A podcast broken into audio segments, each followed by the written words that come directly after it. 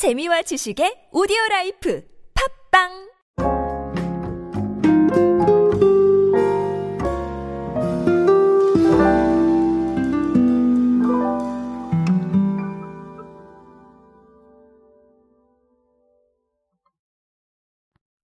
요즘은 PB 상품이 더 많이 주목을 받고 있는 것 같아요. 이런 경제적인 어떤 이슈도 그런 것 같고, 제가 오디오에서 몇 번 지적을 해드렸지만, 과거와 달리 PB가 무조건 싼 게 아니라 조금 정체성을 만들어가는 그런 제품으로 기능을 다하고 있어요. 아마 주변에서 많이 보셨을 겁니다.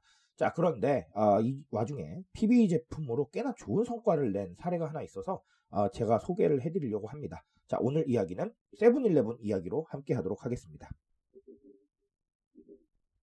안녕하세요 여러분 노준영입니다.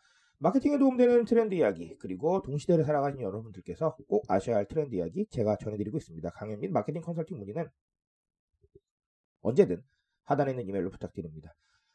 자 최근에 강의가 많아요. 아, 목 상태가 딱히 좋지 않은 상황이 좀 있어서 어, 여러분들께 되게 죄송하게 생각을 합니다. 어쨌든 네, 음, 소리가 좀 왔다 갔다 할 수 있는데 조금만 좀 양해를 어, 부탁드리도록 하겠습니다.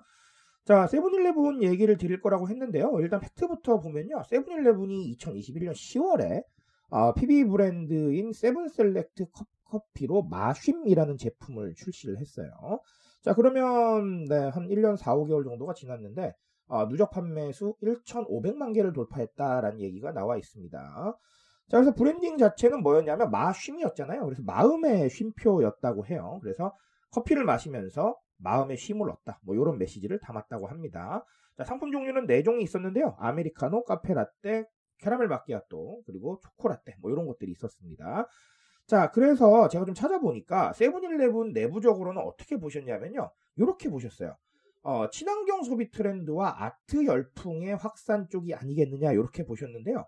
어, 이 팩트는 어떠냐면 투명 컵 커피 시리즈를 리뉴얼하면서 론칭을 한 건데 어, 명칭 외에도 친환경 소재를 사용을 했다는 이런 부분들이 좀 있어요.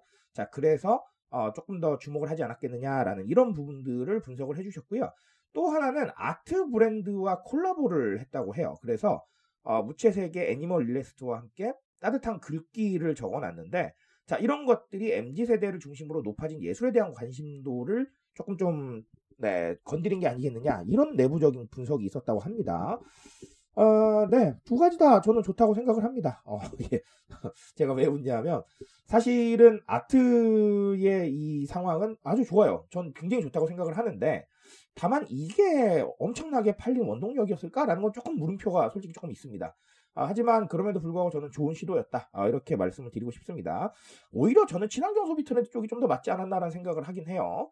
아, 그래서 오늘 친환경 얘기를 드릴 거고, 아, 사실 친환경에 대한 얘기는 너무 많이 드리다 보니까 제가 입이 아플 정도예요. 입이 아플 정도인데 하, 그럼에도 계속 강조 드리는 건 참 정말 중요한 트렌드가 아닌가라고 생각을 합니다. 아, 제가 11월에 냈던 요즘 소비 트렌드라고 하는 제 트렌드 책도 어, 이 가치 소비라는 단어를 굉장히 강조를 많이 했었는데 아, 결국은 사람들이 소비를 통해서 나의 생각이나 가치를 반영하고 싶어 해요. 반영보다는 표현이 조금 더 맞는 표현일 수도 있습니다. 어, 결국은 내가 이 돈을 씀으로 인해서 어, 이 행동이 나의 생각이나 나의 가치를 보여줄 수 있다면 네 베스트인 거예요. 즉 이런 거죠. 만약에 A라는 분이 친환경 쪽에 관심이 많아요. 환경에 대해서 관심이 많으신데 자 그렇다면 B 제품은 친환경이 아니고 C 제품은 친환경입니다. 그러면 C 제품을 구매를 하게 되면 나는 돈을 쓴과 동시에 친환경에 대한 관심을 드러낸 거예요. 그러니까 소비를 똑같이 해도 굉장히 만족도가 높겠죠. 이건 정서적인 효과 쪽에 가깝지만 어쨌든간 만족도가 올라갑니다. 그런 상황들을 사람들이 많이 보고 있다라는 거예요. 저 같은 경우도 마찬가지입니다. 반려동물이 있다 보니까 동물복지 쪽에 조금 관심이 있는 편이에요. 누군가는 뭐 아니라고 하실 수도 있고 또 누군가는 몰라주실 수도 있어요. 하지만 상관없습니다. 제가 만족을 해요. 동물복지 쪽에 소비를 하게 되면 어 그래도 내가 어, 반려동물이 있는데 그런 쪽에 신경을 썼구나라는 이런 만족도가 있거든요. 자, 그렇기 때문에 이 가치 소비라는 거는 아까도 말씀을 드렸지만 이런 행동을 통해서 나의 가치나 생각을 드러내고 싶어 하는 거예요. 그런 성향이 굉장히 강하기 때문에 어, 사실은 앞으로도 굉장히 이런 사례가 많아질 것이다라고 저는 보여집니다. 어, 그런데 하나 조금 주의하셔야 될 건 이 가치라는 거를 각자의 방식으로 좀 생각을 해보셨으면 좋겠어요.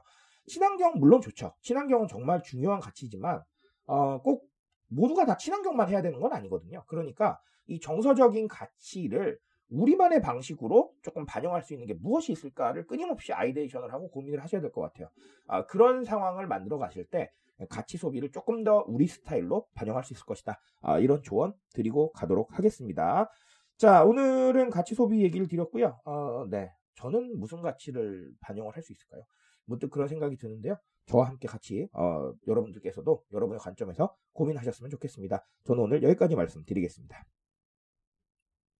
트렌드에 대한 이야기는 제가 책임지고 있습니다. 그 책임감에서 열심히 뛰고 있으니까요. 공감해 주신다면 언제나 뜨거운 지식으로 보답드리겠습니다. 오늘도 인싸 되세요 여러분. 감사합니다.